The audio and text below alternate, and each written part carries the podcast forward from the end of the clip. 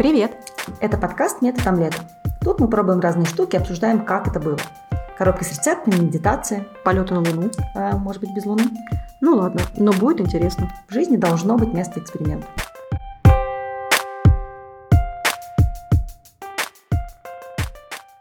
Метод омлета – это подкаст-эксперимент. Мы экспериментируем на себе, то есть на людях, а потом встречаемся и болтаем об этом. Если вы давно что-то хотели попробовать, но боялись, пишите нам. Мы всегда в поисках новых идей. Метод омлета – это не только мы Таня? и Даша, но и два наших мужа, четыре ребенка, одна собака и робот-пылесос. Иногда вы будете слышать о них, У меня а, муж вернулся из командировки в Америку. иногда вы будете слышать их.